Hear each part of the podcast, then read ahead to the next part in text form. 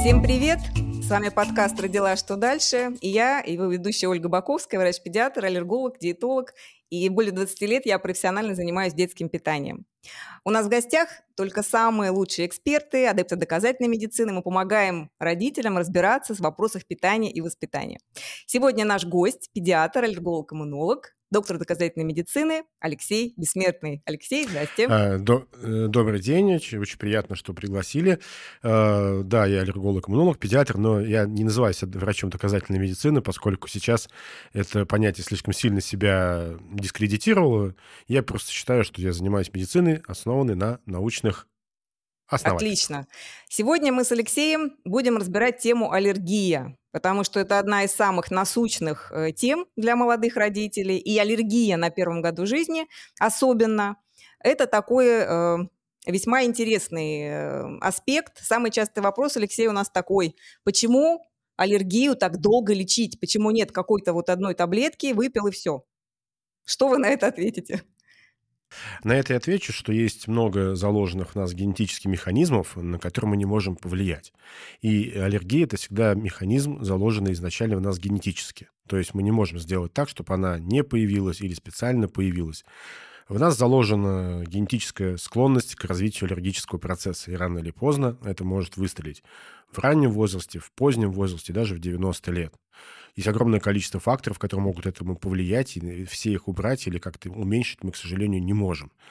А поскольку аллергия – это достаточно сложный иммунопосредованный механизм, я бы даже отнес это к варианту иммунодефицита, то есть неправильно, э, неправильной работы иммунитета на такие глубокие механизмы не, мы не всегда можем, а, воздействовать. Более того, некоторые механизмы наука даже до сих пор объяснить не может. Там, допустим, механизмы лечения аллергии, такие как аллерген-специфическая иммунотерапия, они были теоретически обоснованы, а научно доказаны совсем недавно. До этого, несмотря на всю доказательность и науку, было только предположение, как это работает. Ну и плюс на некоторые механизмы невозможно повлиять. Понятно, что сейчас есть так называемая э, целеопосредованная или таргетная терапия, когда мы выключаем какой-то конкретный белок, он перестает работать и перестает запускаться какой-то механизм, будь то онкология, опухоль, аутоиммунное заболевание или аллергия. Но взять что-то выключить, это всегда что-то еще и включить. Поэтому, поскольку святое место пусто не бывает, данная таргетная терапия часто э, несет с собой побочные эффекты. Мы выключаем один механизм, но запускаем другой. Поэтому, к сожалению, да, э, аллергию вылечить можно в части вариантов.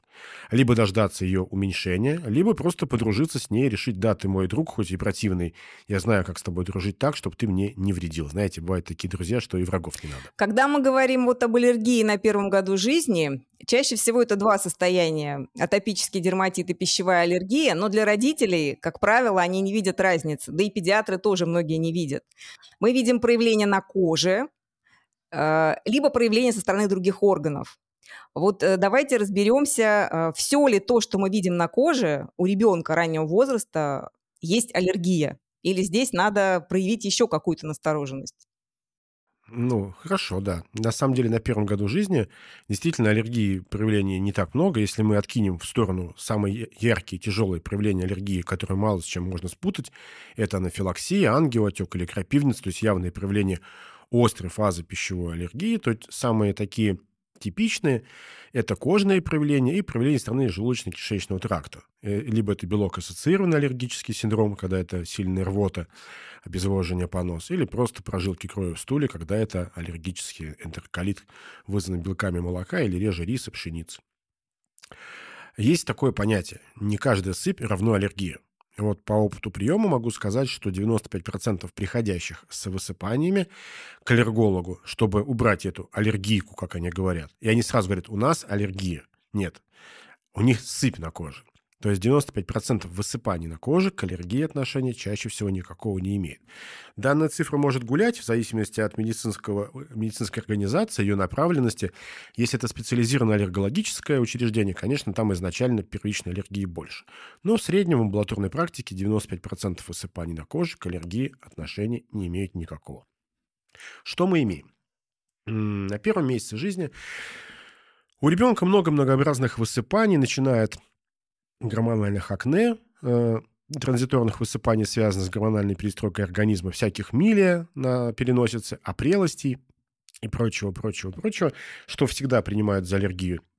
Даже элементарно э, в транзиторную эритему в роддоме. На первом месяце жизни у ребенка может быть огромное количество высыпаний. Но аллергия в таком раннем возрасте, она еще не проявляется. Есть маленький секрет. Когда к педиатру приходит ребенок младше трех месяцев, и мама говорит, у нас аллергия, мы можем смело почти сказать, что нет, поскольку она еще, скорее всего, сформироваться не успела. То есть не, не сформировался еще такой э, аллергический ответ. Большинство высыпаний на коже, которые мы видим у детей, это разнообразные дерматиты. Это сибарейный дерматит, да, такие так называемые лососевые пятна, которые возникают в типичных местах. Это шея, щеки, голова, корочки, подмышки, впадины, связанные с повышенной продукцией сальных желез и активной работой там нашего постоянного спутника, грибка малосезия фурфур.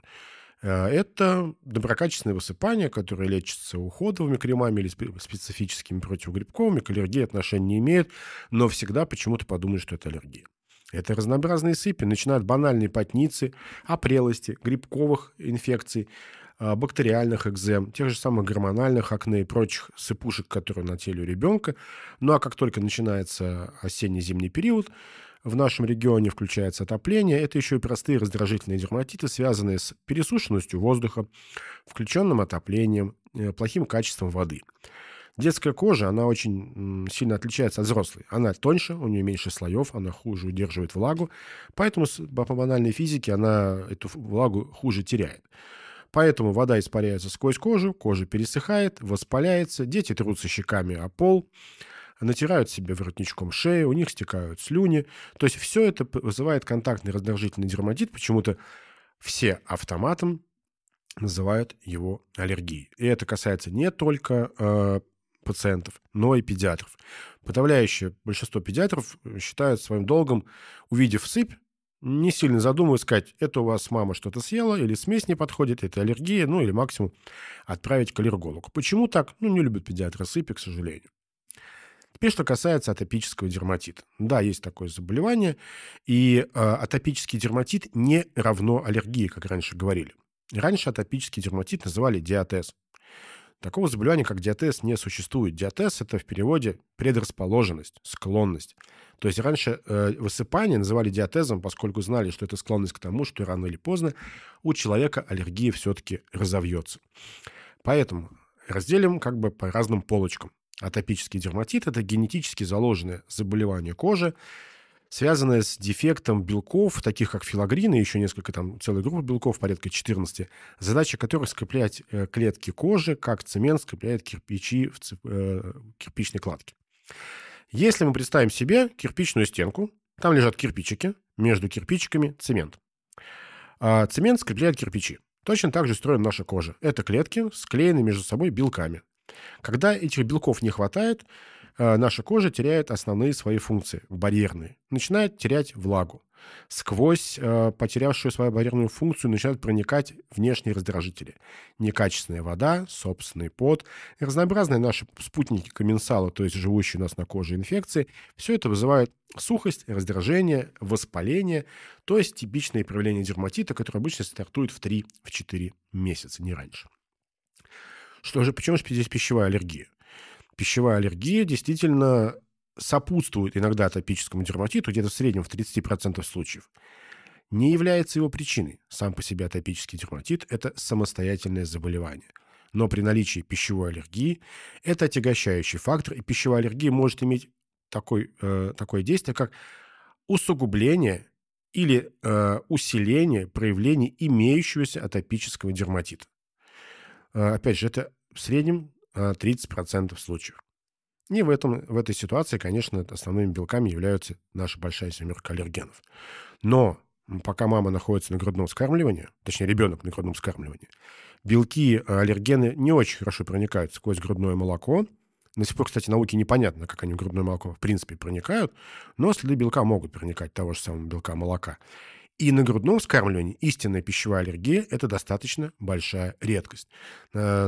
Э, чаще всего это проявляется даже не атопическим дерматитом, а аллер... аллергическим энтероколитом, то есть проявление... проявлениями такими, как прожилки крови в стуле. И в таких случаях, конечно, маме исключается белок молока из рациона. Но пока ребенок на э, грудном вскармливании, обострение атопического дерматита от маминой диеты маловероятно, что зависит. Просто у нас есть такая привычка, мама что-то съела. Хотя если мы подумаем, какие факторы могли обострить дерматит, то мы найдем огромное количество факторов. Это перегрелся, вспотел в поликлинике, долго сидел в машине в комбинезоне, дома было слишком жарко, потекли слюни, натерли папину бороду и прочее, прочее, прочее. Но, опять же, мы всегда услышим обвиняющий факт. Вообще, это очень плохая практика – обвинять, а не поддерживать. Мама что-то съела. Да, и вот, кстати, с этим тоже в связи вопрос. А, аллергия до трех месяцев э, мы поняли, до трех месяцев сыпь на коже– это маловероятно будет аллергия, особенно если ребенок у нас с вами благополучный на грудном вскармливании, потому что сложно еще в этом возрасте развивать там настоящие аллергические реакции.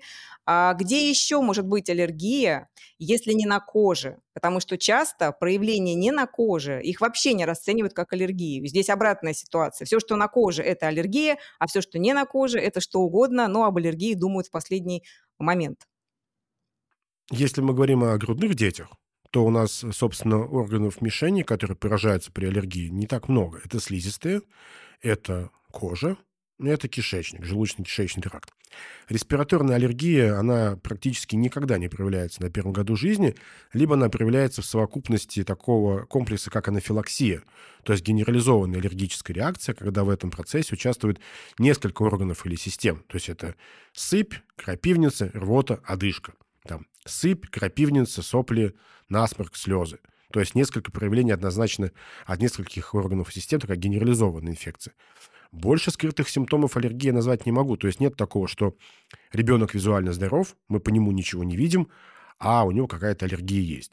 Разнообразные приписываемые аллергии симптомы, такие как беспокойство, колики, дисхизия или синдром кряхтящего младенца, когда он как медвежонок постоянно елозит и кряхтит, а беспокойный сон, это все к аллергии отношения не имеет. Это такие транзиторные и совершенно естественные состояние ребенка, которое проходит каждый младенец. И, насколько я помню, было исследование, которое доказало, что все младенцы примерно одинаково страдают от колик и плачет, вне зависимости от того, где они живут, в джунглях Амазонки или у людей самых богатых с Уолл-стрит.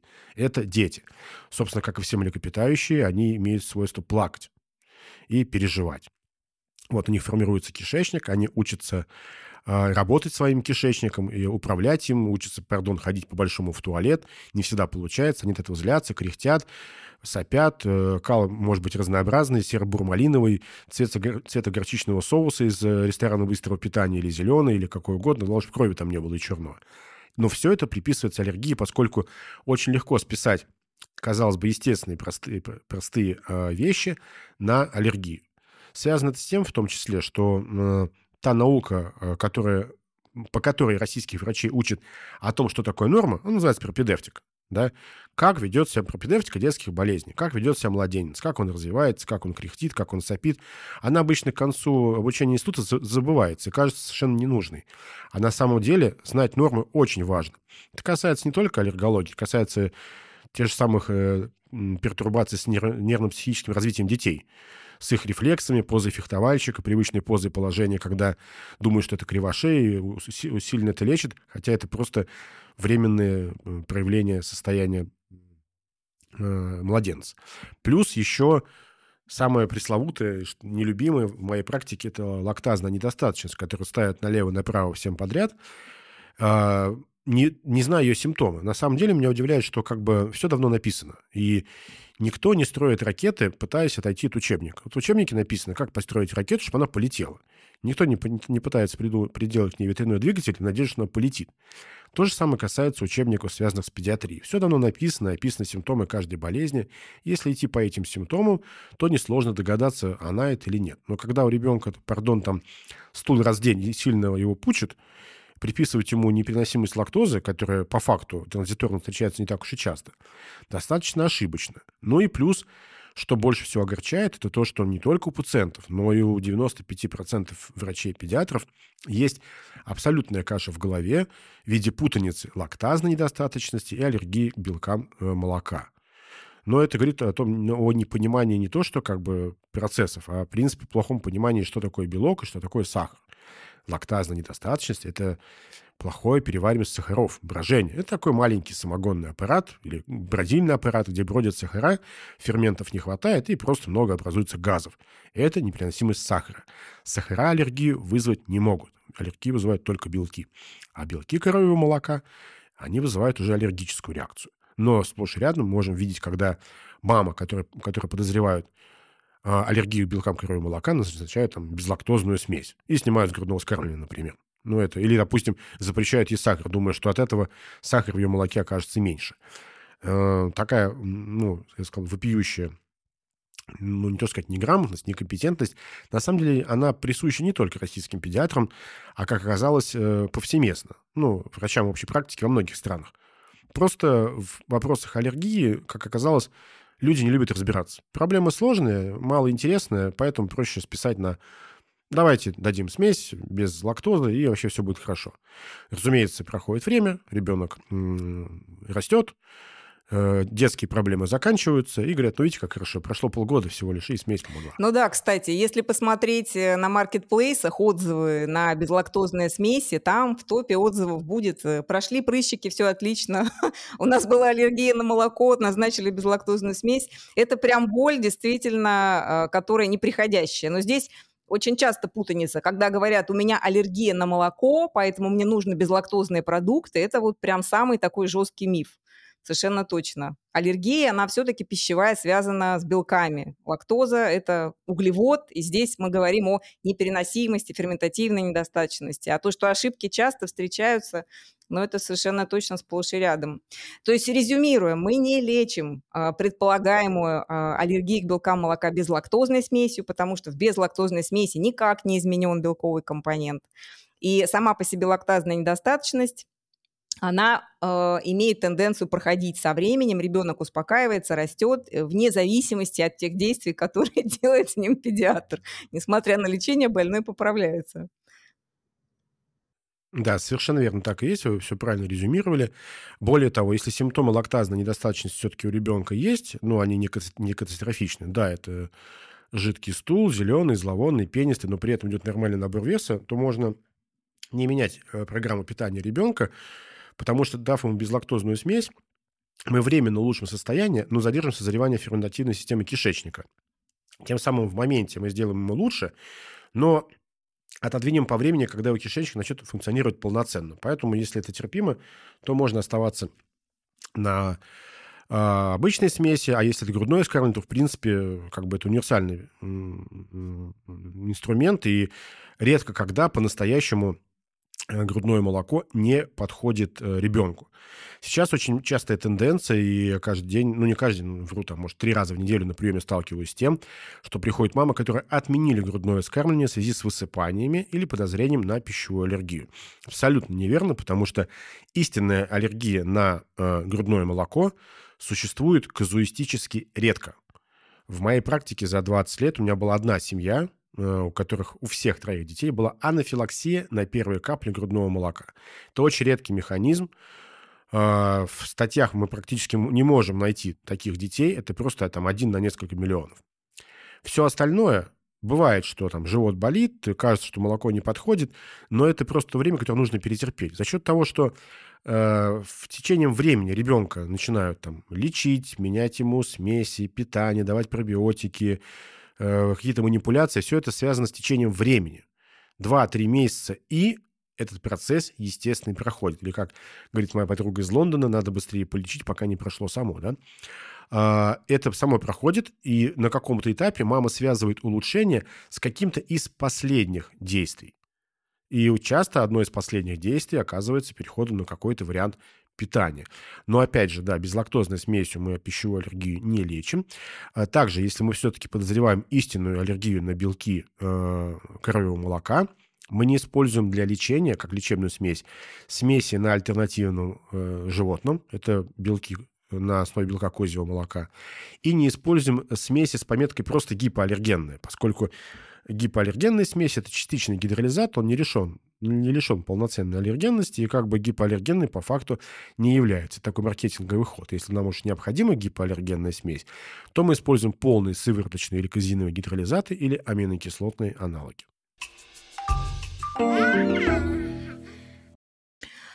Вот э, вопрос такой. Если мы все-таки э, считаем, что у ребенка аллергия, вот я педиатр, ко мне пришел ребенок, я понимаю, что он э, не имеет какую-то транзиторную сыпь, скорее всего, здесь м, аллергия, но я не понимаю, это атопический дерматит, пищевая аллергия. Вот какой должен быть алгоритм действий? У мамы или у педиатра, или если они нормально функционируют вместе, вот что нам делать? Что исследовать и куда идти дальше? Если к нам пришел пациент, да, у которого есть высыпание, ну, допустим, тот же самый атопический дерматит, э, мы сразу откинем острые аллергические реакции, которые возникают первые минуты, максимум часы после введения аллергена, той же самой смеси молочной. Это крапивница, ангиоотек или анафилаксия, тяжелые аллергические реакции. Тут не ошибешься. То есть дал человеку аллерген, он остро среагировал. В этом случае как бы обычно повторного введения никто не допускает. Все понимают, что ай-яй-яй, что-то случилось. Или, допустим, капнула капля смеси на тело ребенка, и сразу он покрылся пятнами. Да, это тоже острая аллергическая реакция. Если же мы видим атопический дерматит, э, и подозреваем, что пищевая аллергия. Во-первых, сначала мы отсоединяем от себя, отодвигаем те атопические дерматиты, которые не могут быть проявлением пищевой аллергии. Сухость кожи, шелушение кожи без мокнутия никогда не будут являться проявлением пищевой аллергии. Все-таки атопические дерматиты, ассоциированные с пищевой аллергией, протекают более тяжело. Это та самая экзема. Это мокнутие, это корочки, сильный зуд, расчесы, выраженная краснота, язвочки и прочее, прочее, прочее. Что мы в этой ситуации можем сделать? Если мы проводим ну, грамотную системную терапию, не системную, а наружную терапию, уход и при необходимости э, гормональные крема или ингибиторы кальциневрина и не имеем эффекта, мы можем пробно дать маме безмолочную диету на две недели и посмотреть, что произойдет. Если же ребенок на искусственном скармливании, то пробно перевести его на аминокислотную смесь, то есть на самую высокую степень гидролиза, да, потому что идти можно двумя э, ступенями, степ-ап, степ-даун. А, степ-ап – это когда дается сначала гипоаллергенная, потом частичный гидролизат, потом гидролизат, потом аминокислотная смесь. Это занимает время, э, и, соответственно, долго не понимают, что происходит. Степ-даун лучше. Мы сразу даем максимально гипоаллергенную смесь аминокислотную на две недели, видим супер улучшение, если э, ребенок очистился, да, это, скорее всего, пищевая аллергия. И потом при необходимости мы можем уходить на более аллергенные смеси, допустим, на гидролизат. Параллельно мы вполне можем провести ребенку аллерготестирование, чтобы выявить, есть ли аллергия у ребенка. Ну, вполне можно провести ему тесты. Золотой стандарт диагностики пищевой аллергии – это прик-тесты или тест уколом, когда на кожу ребенка наносится капля реактива, а иногда используют и нативный аллерген, банальная жидкая смесь, та же самая капелька. И сквозь нее специально с карификатором делается микропрокольчик. Обычно делаются такие два микропрокольчика таким копьем. А у детей это делается грудных на спине. Это вполне можно провести, это несложно. Это можно делать в любом возрасте. И очень большая ошибка, когда говорят, до трех лет нельзя Да-да. диагностировать на аллергию, до пяти лет нельзя диагностировать на аллергию. Нет. Как только аллергия появилась в организме, ее можно диагностировать с помощью тестов. Поэтому мы можем провести, провести прик-тесты, да, тест уколом с нативным аллергеном или с специальным реактивом, и взять специфические иммуноглобулины Е, или как их правильно называют, иммуноглобулины И, а, те белки, которые отвечают за а, аллерген-последовательный процесс, а, с помощью методики иммунокап. Это наиболее точные сейчас аналоги, ее, наиболее точная методика, ее аналоги – это определение специфических белков иммуноглобулины И к белкам молока. В идеале, э, конечно, сделать компонент. То есть, чтобы не разбивать на много-много компонентов, не тратить много денег, мы обычно сдаем на два компонента. На молоко и отдельно на казеин чтобы понять, вообще есть ли на молоко, если есть на казеин, есть у нас термостабильная или не термостабильная реакция. Казеин – это термостабильный белок. Как бы вы его не варили, он свою аллергенность не потеряет. Еще как вариант, а, при атопическом дерматите часто бывает аллергическая реакция замедленного типа, которая проявляется через 24, 48 или даже 72 часа после введения аллергена. И очень тяжело отследить с помощью диеты. В этих случаях используются патч-тесты. Это специальные такие наклейки, э, в которых есть углубление, куда заложен специальный э, такой фильтр-бумажечка, пропитанный аллергеном. Данный патч-пластырь наклеивается на спину на э, срок до 7 суток, смотрится через 72 часа, потом через 7 суток. И мы смотрим на местную реакцию. Ну, в России, к сожалению, данные тесты недоступны, хотя за рубежом их часто используют, когда есть упорное проявление атопического дерматита. Но не будем забывать, что э, атопический дерматит и пищевая аллергия – это не только еда. Это может быть домашнее животное, очень часто. Кошка, собака, кошка чаще до 16% детей могут реагировать в дальнейшем на кошку. Это могут быть контактные реакции, это реакции на некоторые металлы, никель, кобальт. Это реакция на бытовую химию, тоже э, аллергическая. В этом случае нам тоже помогают патч-тесты, потому что они как раз, данные реакции идут по реакции аллергии э, замедленного типа. Но, опять же, если эти патч-тесты возможно достать. Ну, при необходимости мы их достаем и используем. В принципе, на самом деле, пищевая аллергия у младенцев, она очень легка в диагностике. То есть в большинстве случаев мы до анализа даже не доходим. То есть, э, поговорив с мамой, мы можем понять, есть подозрение, нет подозрений, Э, дали диету или гипоаллергенную смесь, и это называется биологическая проба, по сути. И это самое точное. То есть точнее, чем убрать аллерген и получить эффект, нет ни одного исследования. Давайте скажем, Алексей, какие тесты делать точно не нужно, но они распространены и популярны для диагностики аллергии вот у ребенка, в частности, раннего возраста. Что нам вот точно не нужно, на что тратить деньги? А, ну, на самом деле, тратить деньги, во-первых, не нужно точно на диагностику аллергии э, самостоятельно до того, как э, вас посмотрел врач-аллерголог-иммунолог. Даже если педиатр что-то назначил, э, я бы подождал. Ну, пока, в России, во всяком случае, точно. Мало э, педиатров, которые хорошо разбираются в аллергии. А, тестов э, всяких э, для якобы диагностики аллергии изобретено огромное количество. Мы их разделим на несколько э, подразделений. Первое – какашки. Вот. Тут просто одним общим словом. Никакие какашки к диагностике аллергии отношения не имеют. Но мы можем э, получить много вариантов разных исследований, начиная как от устаревших вариантов, таких как там калнодисбактериоз, пытаться посеять, там, высеять какую-то бактерию. Капрология – это размазать какашку по стеклу и посмотреть под микроскопом и надежда что-то увидеть как на кофейной гуще, так и очень популярный сейчас в России анализ, так называемый капрофильтрат. Это анализ кала на те же самые специфические моноглобулины И, а, которые только ищут не в крови, а в кале. И думаю, что в кале, если они есть, это имеет какое-то отношение к аллергии. Нет, данный анализ не валиден. Это исключительно изобретение одного из наших институтов, чье-то авторское, которое неплохо внедряется, а родителям нравится тем, что кровь сдавать не надо. Ну, кровь сдавать – это стресс. Из пальца или из вены, неважно, это стресс. А тут ну, баночку отнес, как бы, и получил результат. По сути, это э, гадание на кофейной гуще. Так что если доктор хочет найти у вас причину аллергии и назначает вам анализ э, кала какой-то, вы можете смело просто сказать, наверное, как бы мы с вами расстанемся, потому что он э, в бреду. Или э, сильно где-то завяз в советской кафедре, где это, этому, этому учили. Следующие тесты я отношу э, к авторским да, которые находятся в стадии разработки, и, возможно, когда-то они даже будут валидны, но пока непонятно, как их интерпретировать. Это тест активации базофилов, например. Да, возможно, он имеет, э, будет иметь место в диагностике аллергии, но пока до конца непонятно, как его интерпретировать. Э, разнообразные авторские методики, связанные с прямым шарлатанством. Это диагностика по методу Фоля с помощью электромагнитной акустики, с помощью облучения лазером, с помощью гадания по пальцу, с помощью э, еще какие-то там есть всякие компьютерные, аппаратные компьютерные методики, когда электроды подключают к ребенку и там на экране что-то рисуют. Нет, это все варианты колдовства. Они, конечно, красивые на картинке, но тоже к диагностике аллергии отношения не имеют. И э, очень распространенный анализ, который, к, сожалению, используется не только у нас в стране, в России, но во всем мире грешат им периодически, это диагностика пищевой аллергии и непереносимости с помощью э, поиска специфических к конкретным аллергенам белков класса иммуноглобулина G4.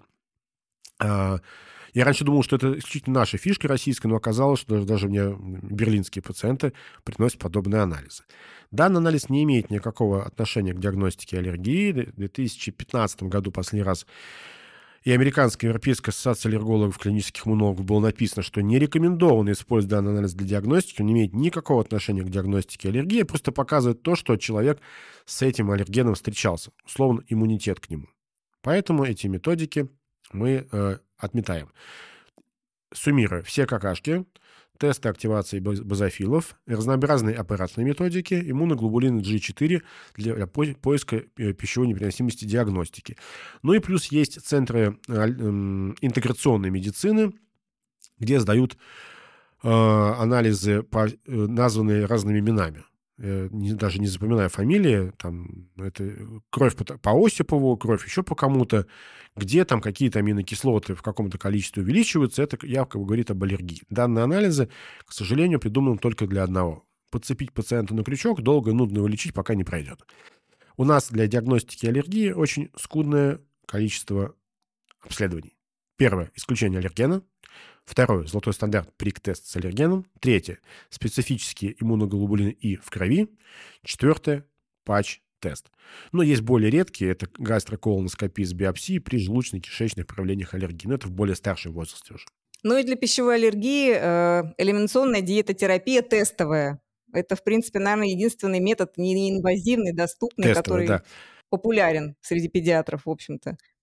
Это простейший метод, но он э, иногда и работает, иногда совпадает. Если это пищевая аллергия, то да, две недели элиминационная диета, если они очищают ребенка, то, скорее всего, а, действительно данный аллерген, который был исключен, был причиной.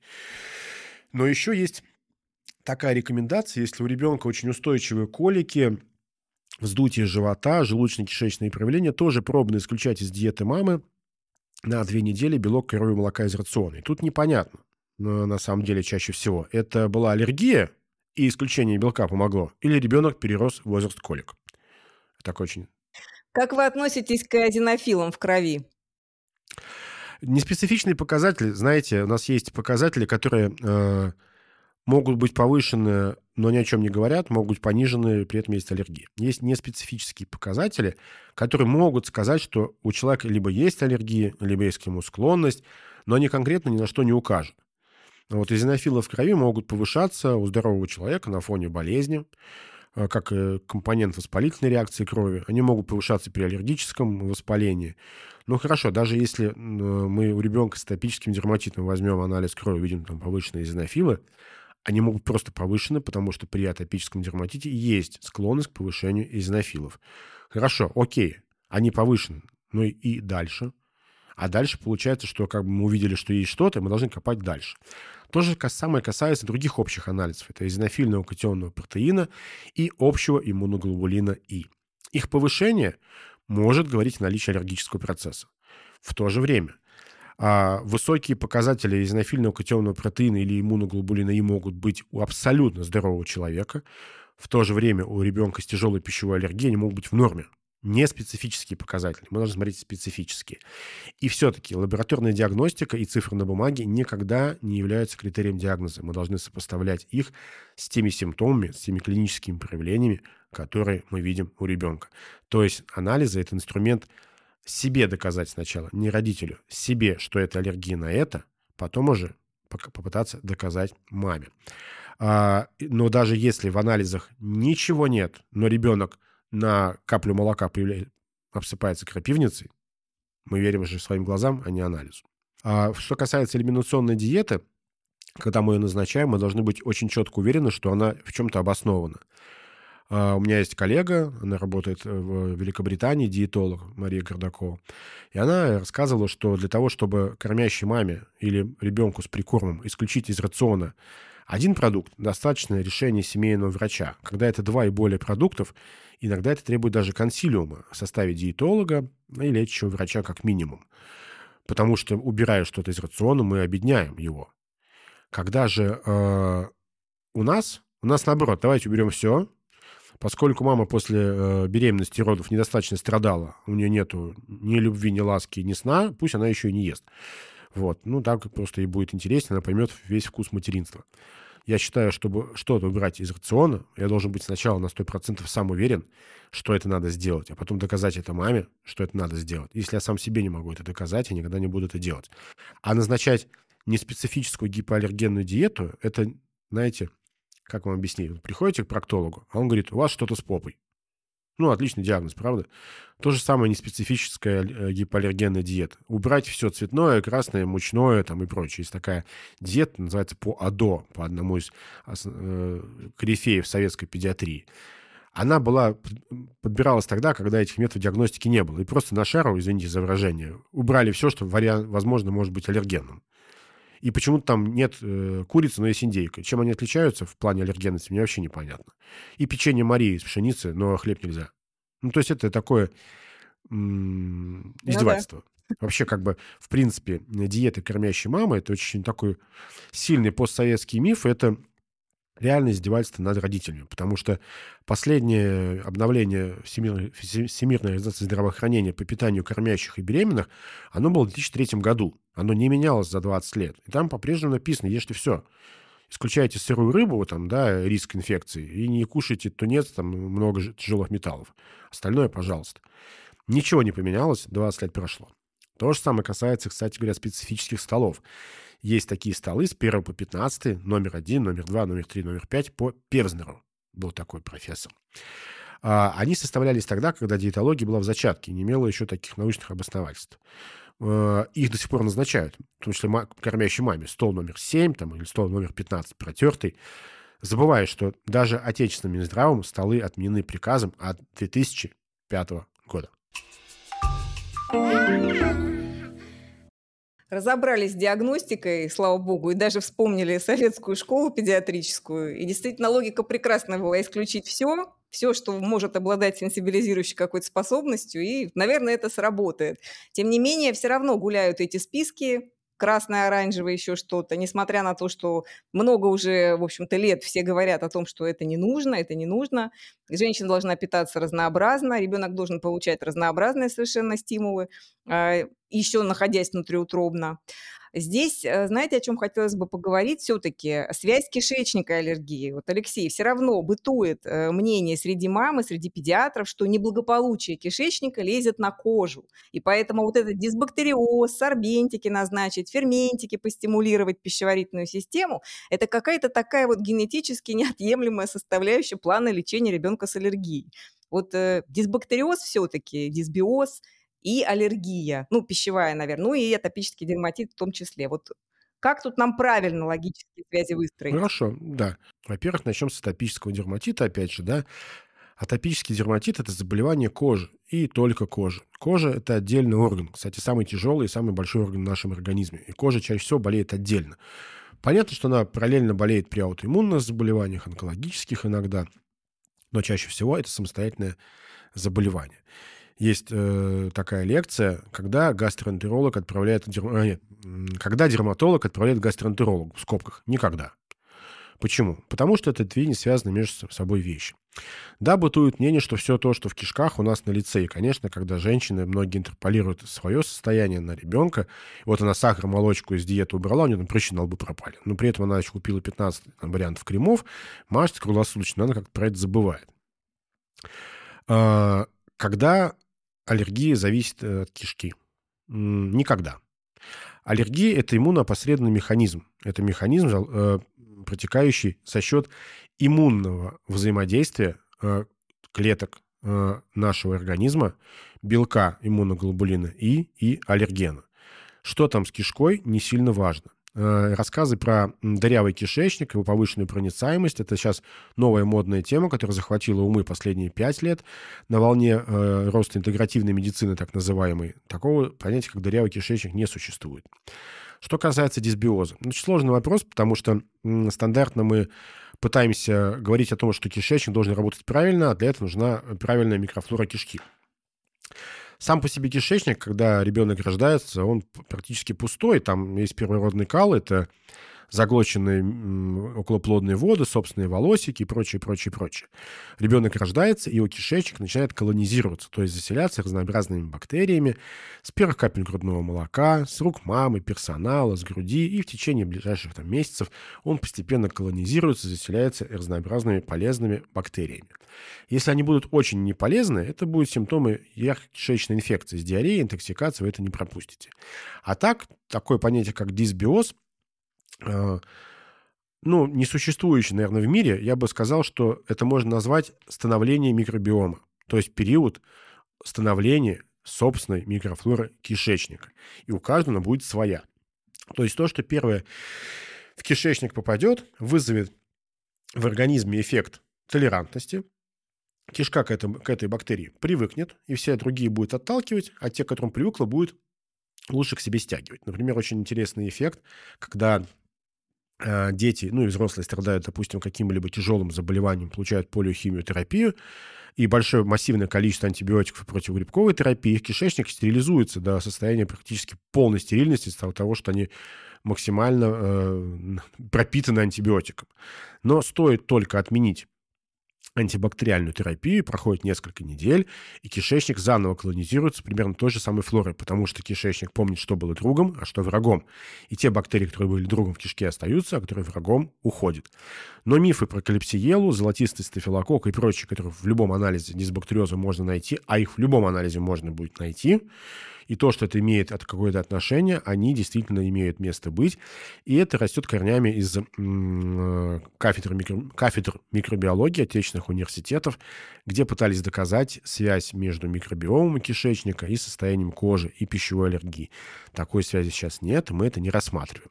Про дисбактериоз поняли. Хотя Итог. вот дисбактериоз и а пищевая а... аллергия все-таки, а, ну, здесь она вот связь видна. Мы же Едим пищу, пищевые белки поступают внутрь, состояние слизистой кишечника, проницаемость, особенно там в первые дни после рождения, если это не грудное вскармливание, а, допустим, смесь дали, здесь все-таки, ну, можно поспорить. Сильно можно поспорить, но, опять же, мы говорим о том, что э, э, иммуноглобулин И опосредованная аллергия, она обычно не доззависимая. И там, как я говорю, что капля, что ведро. Да, на любое количество аллергена будет. Поэтому даже если проницаемость кишечника выше, то это не сильно повлияет. То есть даже при идеально работающем кишечнике, но при наличии аллергии, а, попадание хотя бы нескольких капель аллергена вызовет реакцию. В то же самое время, если кишечник плохо работает, как вы говорите, более проницаем, то дозозависимую реакцию мы не увидим. Там у нас будет там, 60 мл смеси или 90. То есть тут уже нет э, связи дозозависимой. дозозависимой. Чаще всего это просто такие когнитивные искажения. Кажется, что вот кишка плохо работает, и из-за этого и аллергия сильнее. Мы обычно привязываем это к каким-то совместным событиям, но в то же время, э, знаете, есть, я могу чуть-чуть, чуть-чуть ошибиться в э, точностях, но статистика – вещь такая, очень сложная. Как говорил Марк Твен, есть три вида лжи. Ложь, абсолютная ложь и статистика. Так вот, если мы берем какие, статистические сравнения каких-либо событий, то, например, в те годы, когда Стивен Сигал снимался э, в кинофильме, в США в домашних бассейнах тонуло в два раза больше людей. Это не видим не потому, что он плохой актер, это просто совпадение, многоразовое совпадение статистическое. Так это можно говорить и про некоторые исследования, которые связывают э, работу ферментативной системы кишечника или дисбактериоз и пищевой аллергии. Отдельно про ферментативную систему. Такое побочное э, ответвлений. У нас очень любят э, при пищевой аллергии, возможной пищевой аллергии, атопическом дерматите, э, поддержать поджелудочную. Ну, не руками взять ее поддержать, а помочь ей. И подавать какое-то количество времени пищевые, пищеварительные ферменты. Но как бы от того, что вы белок сильнее расщепите, возможно, как бы да, он вряд ли потеряет свою аллергенность А, а потом курсовой прием э, пищевых ферментов, как бы он сомнителен в эффекте. Поджелудочный, если поджелудочная не работает, она не работает круглосуточно, а не две недели не работает, он две недели отдыхает, как мы часто лечим детей. Поэтому, чтобы снизить, снизить средний чек э, лечения ребенка с пищевой аллергией, мы все время отталкиваемся от наиболее частых причин. То есть аллергия либо есть, либо нет. А все, что вокруг, поиски проблемы в кишке, ферментов, дисбактериоза, это все-таки пляски, пляски с бубнами. Но все-таки, возвращаясь к детским а, гастроинтестинальным формам, там же в основном это не ИГЕ формы, поэтому здесь, э, что касается вот этих форм, там, э, э, да. энтеропатии, вызванной пищевыми белками и прочего, есть мнение, что это как бы и не совсем вот аллергия, поскольку эти состояния, они тоже ассоциированы с возрастом. И вот эти не ИГЕ формы, они как раз и попадают к гастроэнтерологу сами гастроэнтерологу, и там логично идет и копрограмма, да. и УЗИ, и они, весь да. спектр назначений. Да, они попадают к гастроэнтерологу, гастроэнтерологи часто думают, что как бы э, это их прерогатива. Нет, все-таки пищевая аллергия, даже гастроэнтерологическая форма, чаще всего лечится у аллерголога. У нас есть два основных варианта. Третий вариант, такой как эозинофильный эзофагит, мы отметем. Это больше все-таки прерогатива детей старшего возраста и взрослых. А белок-ассоциированный э, аллергический синдром, да, белок-ассоциированный гастроинтестинальный аллергический синдром, и, э, который проявляется рвотой, плохим самочувствием, обезвоживанием, и аллергический энтероколит – Ой, аллергический проктоколит, это прожилки э, крови в стуле. Это процессы, да, не связаны с белком иммуноглобулином И. Это как раз аллергические реакции замедленного типа или клеточно-опосредованные. Но это тоже аллергия. Это тоже не, непроницаемость кишечника. Это как раз э, связывание только не белка, а клеток с э, белковыми комплексами, тоже проявление именно аллергии кишке это отношение не имеет. То есть нельзя взять и как-то так волшебно починить кишку, чтобы она перестала реагировать на белок молока. Ребенок перерастет, это обычно к 8-11 месяцам, и подход разный. В некоторых странах вообще при наличии прожилок крови говорят, если это не парит ребенка и вас, то и не отменяйте ничего. Хотя наши родители чаще всего переживают, что там э, капелька крови в стуле есть, и а, садятся на диету. Но тут подход такой должен быть дифференцированный, в зависимости от самочувствия малыша. И это тоже к кишке отношение имеет опосредованно. Это просто кишечное проявление аллергической реакции замедленного типа. При том, что даже при э, назначении диеты с исключением причины значимого аллергена, того же самого белка, молока, прожилки в крови могут сохраняться еще 2-4 недели. Переходим плавно теперь к лечению, поскольку мы уже прошли с вами все этапы диагностики и в лечении. Очень часто мамы спрашивают нас, э, есть ли какие-то народные методы, народные, потому что есть травы, есть э, там алоэ, купание в череде и прочего. Если вот мы начинаем разбирать с вами атопический дерматит, а, как вот самостоятельное заболевание, заболевание кожи, то давайте, Алексей, вот прям по полочкам, как надо лечить, как не надо лечить, и помогают ли какие-то травки, фитотерапии и прочие народные промыслы? Ну, давайте по полочкам. А, вернемся к лечению да. кишки сначала. Да, что как бы ферменты, пробиотики, сорбенты не имеют никакого отношения э, к лечению аллергии. Сорбенты вообще загадочная вещь. Раньше им приписывали волшебные свойства, как оказалось, они не помогают почти ни от чего. да, неосмектит может укорачивать диарею на одни сутки при кишечной инфекции, как максимум. А в остальном сорбент – это не, не селективный э, продукт. То есть, съев ложку сорбента, сам сорбент, попадая в кишку, он не знает, кто враг, а кто тебе друг. Он сорбирует на себя все. И чтобы получить эффект от энтеросорбента, надо просто забить кишку энтеросорбентом, съесть его 2 кило. Тогда, может, будет какой-то эффект все, что касается лечения аллергии со стороны кишечника, как бы чаще всего не требуется. Теперь о народных средствах. Народные средства очень любимы в народе, потому что они народные. У нас очень любят, и не только у нас, полечить тем, что ближе к телу. Там, в траве искупать, там, сварить овощной суп из ребенка, я не знаю, чередой примочить. Хотя, на самом деле, все то, что является эффективным и, допустим, когда-либо было эффективным, рано или поздно станет лекарством. Поэтому наперстянка стала дигоксином, например, там, да, и то есть то, что добывается из народных средств, запечатано в блистер, продается в аптеке. Мы живем все-таки в 21 веке, мы не ездим на телеге, мы не пользуемся глубинной почтой, поэтому в медицине мы используем, используем современные э, методы лечения. А отдельно разделим мы две вещи – пищевую аллергию и атопический дерматит. Если у ребенка есть доказанная пищевая аллергия, Основным методом лечения при пищевой аллергии в любом возрасте является исключение причинно значимого аллергена, либо исключение, либо замена на его гипоаллергенный аналог.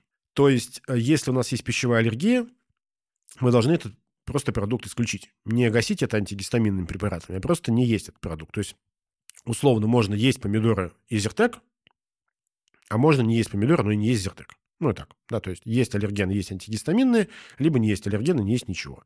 Мы просто исключаем причинно значимый аллерген и ждем тогда, когда толерантность к этому белку появится. А в среднем при аллергии к белкам молока в 90% случаев рано или поздно толерантность наступит, и человек сможет их употреблять. Так что с пищевой аллергией все просто. Убрали аллерген э, и получаем эффект. Если, конечно, мы правильно нашли этот аллерген, что тоже проблема иногда. Что касается атопического дерматита, то тут несколько ступеней лечений, э, лечения. Основа лечения и коррекции атопического дерматита – это восполнение того дефекта кожи, который у нас имеется. Как я уже говорил, атопический дерматит – это генетически заложенный дефект кожи. 10% европейцев носят себе э, дефектный ген белка филогрина, белка, удерживающего в коже влагу. Соответственно, если так сложилось, и гены сложились у родителей так удачно, что у ребенка есть атопический дерматит, мы должны восполнить дефект белка, который э, формирует барьерные функции кожи и удерживает там влагу. То есть наносить на кожу специальные смягчающие средства. Для купания используют разнообразные косметические масла, которые смягчают воду и смягчают кожу ребенка. И на кожу человека наносить э, максимально часто и э, густо такие средства, которые называются эмоленты. Что они себя представляют? Это крема, которые не только увлажняют кожу, но и задерживают собственную влагу в коже ребенка, то есть смягчают ее, то есть восполняют тот дефицит, который мы имеем. То есть базой лечения атопического дерматита всегда будет являться уход за кожей с достаточным количеством смягчающих средств, как для купания, исключение поверхностно-активных веществ, мыл, шампуней, а использование масел и нанесение максимально часто увлажняющих кремов и эмолентов, плюс исключение повреждающих факторов некачественная водопроводная вода, пересушенность воздуха, повышенная э, температура в помещении, оптимально для ребенка 20-21, потому что дети очень теплоемкие. Когда нам комфортно, им уже жарко. Когда нам жарко, им невыносимо жарко, им уже плохо. Они быстро потеют, у них тонкая кожа, и кожа еще сильнее воспаляется, а пот очень сильный раздражительный фактор. Это исключение шерстяных, акриловых, синтетических э, вещей э, в, э, в гардеробе ребенка. Э, дальше. Если у нас местные действия и изменения окружения не помогают, то все, что можем использовать для лечения атопического дерматита, это наружная терапия. Антигистамины редко снимают кожный зуд, и только у взрослых детей мы используем такие аналоги, как гидроксизин, чтобы снять кожный зуд и э, уменьшить э, расчес у ребенка. А так это использование либо местных гормональных кремов, либо ингибиторов кальциневрина. Это вещества, обладающие противовоспалительным действием. И наша задача с помощью этих веществ потушить очаг. Это как мангал, в который льешь воду. То есть мы будем лить воду туда ровно столько, в виде этого гормонального крема, пока там огонь не потухнет. Огонь потух, мы убрали гормональный крем и перешли на уход и увлажнение. А, собственно, все. Есть, конечно, и более серьезные методы лечения, особенно у детей более старшего возраста, хотя, хотя сейчас уже 6 месяцев разрешено. Это Дупиксен такой препарат, да, который на, относится к таргетной терапии, блокирует воспалительный белок, который отвечает за воспаление в коже. Но мы это рассматривать не будем. Это единичные пациенты с крайне тяжелым, устойчивым, устойчивым к лечению так называемым торпидным атопическим дерматитом. Поэтому это микроклимат, это уход за кожей, это снятие воспаления с помощью терапии или так называемой проактивной терапии, то есть через день, через два, через три, с помощью противовоспалительных гормональных кремов или ингибиторов кальциневрина, такие как токролимус или пимикролимус. Что касается гормональных кремов, во всем мире есть такое понятие, как стероидофобия. То есть, услышав, что вам назначают гормональный крем, начинается паника, ай-яй-яй, ой-ой-ой, мы сейчас его помажем, на всю жизнь будем зависимы от гормональных кремов, никогда не избавимся. Абсолютно не так.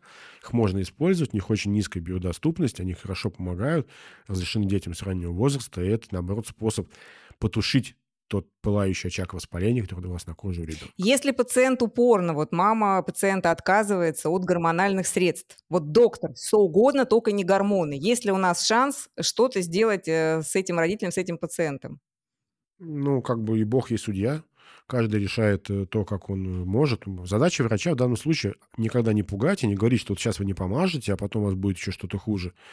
Просто объяснить, что данное средство достаточно безопасно, достаточно эффективно. Вот, смотрите, вот инструкция с четырех месяцев разрешен, пожалуйста. Что короткие курсы не приводили к задержке роста, все, все побочные эффекты описаны, но они редкие. Вот, поклясться ей, что ничего плохого не случится, а ничего плохого не случится. А, конечно, будет всегда какой-то процент, ограничен 3-5%, который при свой гормональный крем будут охть, ахть, звать бабушек, там, гадалок, прикладывать череду, пересушивать кожу. Но тут как бы очень важна эмпатичность доктора и показать пациенту, что как бы ты абсолютно на его стороне. То есть ты не хочешь дать ему гормональный крем, там, маметазон какой-нибудь помазать, чтобы он от тебя отстал. Ты хочешь, хочешь как можно быстрее помочь ребенку, нормализовать качество жизни семьи и вывести его просто на уход за кожей. То есть тут как бы и вообще задача педиатра никогда не стоит навредить ребенку. Педиатр, он, в принципе, в одной лодке с пациентом. Ему вообще не выгодно, чтобы пациенту стало хуже все, что ему нужно, чтобы ему стало лучше с минимумом побочных эффектов. Ну и в принципе, если берем амбулаторную педиатрию и педиатрию нетяжелых заболеваний, мы практически не встретим там препаратов, которые вызывают значимые побочные эффекты. Это защита от дурака. Если бы они были, мы бы имели огромное количество побочек. Даже те же самые сосудосуживающие капли максимально выведены из детского э, применения, чтобы исключить те самые коллаптоидные состояния, связанные с банальным нафтизином. Хотя раньше это было сплошь и рядом. То есть, если мама категорически не хочет э, гормональный крем, надо говорить. Надо говорить, разговаривать и объяснять, что аналогов здесь мы иногда можем не иметь. Да, мы можем попробовать какой-нибудь токролимус нанести, но он не всегда, его силы не всегда хватит, чтобы снизить воспаление. И если это очень надо, то нужно просто говорить, говорить и говорить. Мама находится в неведении, ей в роддоме инструкцию по эксплуатации ребенка не выдали. Она слушает миллион советов из интернета, бабушку, соседку-колясочницу, вот, и сторожа дядю Васю. И от всех собирает совет и выбирает тот, э, который больше нравится по ее нраву. Ваша задача — завоевать ее доверие, ну, как педиатра, и донести, что сейчас мы это попробуем делать. Да, это приходится делать ежедневно, да, это работа, но в этом, собственно, часть работы педиатра — это просвещать, убеждать, доказывать и объяснять, когда это можно, а когда нельзя. Ну, такая судьба. Как вам кажется, в связи с такой доступностью информации более или грамотные стали пациенты? Вот э, вам, допустим, как врачу, проще ли работать Однозначно. с такими пациентами? Меньше ли приходится с мифами бороться? Конечно. Очень часто приходится ничего не рассказывать. Они приходят, многие пациенты приходят только за одним. Подтвердите мне то, что я уже сама прочитала. Интернет дает нам много возможностей, и человек, обладающий долей критического мышления, умеющий фильтровать информацию, может найти то, что необходимо. если он там и читает э, какую-то статью про атопический дерматит там, на, на сайте клиники Мэйю, а не на сайте клиники мыла бабушки Агафьи, то понятное дело, что он как бы выберет научную сторону процесса и примет эту болезнь. Пациенты стали однозначно более грамотные. И они не понимают, потому что они приходят, допустим, к доктору в поликлинику и говорят, вот мы прочитали, что атопический дерматит это то-то, то-то и то. А врач говорит, нет, это не так. Она говорит, ну вот в интернете написано, вот, она говорит, я не знаю ваших интернетов, меня учили так и все. Пациенты стали гораздо более грамотные. Они поэтому выбирают уже врачей, с помощью отзывов э, в интернете, таких уже не клепанных на коленке, да, а реальных, они выбирают профессиональные сайты, они выбирают, э, с учетом того, что сейчас все-таки микроблогинг сильно развит, блоги врачей, которые пытаются заниматься каким-никаким просвещением медицины, стараются читать информацию там, но тоже фильтруя ее. То есть уровень грамотности возрастает. Почему? Информационная доступность возрастает. Но есть обратная сторона медали не все выбирают э, добрую сторону. Ведь помимо этого есть огромное количество волшебников. Э, якобы нутрициологов, очень сомнительная специальность педиатрии, и грамотных нутрициологов единицы, да, и это совсем не то, о чем мы думаем. Э, это, это нужная специальность, никто не спорит, но это не то, о чем мы думаем. Это не то, чтобы с помощью нутрициологии вылечили дерматит. Это поддержка нутритивная сложных детей. Это различные межведомственные специалисты их называют, там, остеопаты, гомеопаты, биорезонансные терапевты, э, колдуньи, ведуньи и прочее, прочее, прочее. И там тоже э, обещают, что будет хорошо. Я называю это торговцев надеждой. То есть кажется, что вот-вот есть волшебная таблетка, и сейчас все пройдет. А человеку не хочется работать. Знаете, есть такая картинка. Э, там две кассы, и в них стоит очередь. Вот. Сверху написано «здоровье». С одной кассы написано «изменение образа жизни, здоровое питание, физическая активность». Там ни одного человека. На другой кассе написано «таблетки и хирургия». И там целая очередь. Потому что хочется быстро и волшебно. А пищевая аллергия часто история пожизненная. Топический дерматит тоже может преследовать до 3-5, а то и всю жизнь. До 3-5 лет, а то и всю жизнь. И это хроническое заболевание, им надо заниматься принять его, полюбить, научиться ухаживать за кожей. Ну, мы же чистим зубы два раза в день, но надо еще мазаться два раза в день. Не хочется. Хочется волшебную таблетку и пойти в какую-нибудь клинику лазерного облучения крови, там, облучить себе лазером э, пальчик и решить, что ох ты, все прошло. Резюмируя сегодняшнюю нашу беседу, мы пришли к выводу все-таки о том, что нет волшебных таблеток, как бы нашим мамам не хотелось. Пищевая аллергия, атопический дерматит это состояние, которое требует изменения образа жизни, а, подхода ответственного к диагностике. Есть стандартные а, золотые, скажем так, методы диагностики, к которым относятся там, кожное тестирование, прик-тесты, иммунокап. А, в случае пищевой аллергии это реляционная диетотерапия доступна, когда вы пробно исключаете аллерген. Мы не а, лечим аллергию а, вовлечением кишечника, желчегонными сорбентами и прочими вещами. Мы критически относимся к куче анализов, которые назначают, возможно, со стороны кишечника в первую очередь, а также анализы, например, на отдельные аллергены пищи, которые абсолютно не показательны. И э, в плане лечения есть четкие рекомендации. Алексей нам подробно все рассказал, и стараемся все-таки э, включать разум, и педиатры, и пациенты, смотрим все доступные источники.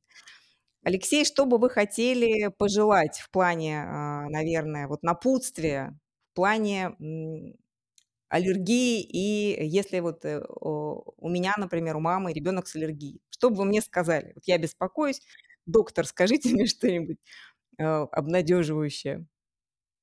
Первое, что я, да, первое, что я хочу сказать, что сейчас аллергии очень боятся. Действительно, есть тенденция к росту аллергических заболеваний, это связано с урбанизацией в том числе, с изменением качества жизни, изменением микробиома. Мы меньше валяемся в грязи, в более чистых условиях, а это, к сожалению, провоцирует развитие аллергических реакций, на удивление. Как и не, не оказалось, чем грязнее, тем здоровее. А, не искать у ребенка аллергии по любому поводу. Всегда, когда у вас что-то возникло, представьте, что бы еще могло вызвать подобное состояние. Это раз. Два. Не разглядывать под микроскопом кожу ребенка. Если взять любого отдельного человека, там, взрослого, разложить его здесь на полу, там, на кушетке, и внимательно осмотреть его всего, мы найдем кучу корявок, козявок, болячек, шелушавок и прочих всяких элементов на коже. Ребенок в 10 раз меньше, он у нас перед глазами. И мы, конечно, видим любое изменение его кожи, и, разумеется, сразу начинаем паниковать, думать, что это аллергия. Принимая, что 95% высыпания – это не аллергия. Что всегда есть физические факторы – опрелости, перегретость, натертость, слюни и прочее, прочее, прочее. Что румяные щеки зимой – это не аллергия, а просто реакция на холод. Ну и еще. А, я всем родителям все время желаю нетревожного материнства. А, да, вас было двое, стало трое. Как говорится, жить вдвоем на две зарплаты гораздо легче, чем втроем на одну. Теперь вы мама, но вы э, ничего не поменялось. Вас просто стало трое. Вы живете так же хорошо. Take it easy. Ребенок рождается для того, чтобы быть здоровым, не болеть и радовать вас своим присутствием, а вы получаете наслаждение от того, что его мама. То есть сейчас не э, включить некоторую долю эгоизма, не пытаться найти болезнь и какое-то чувство вины, что вы ее пропустили. Если что-то не так, если что-то поломалось, вы точно это не пропустите. Спасибо, доктор. thank you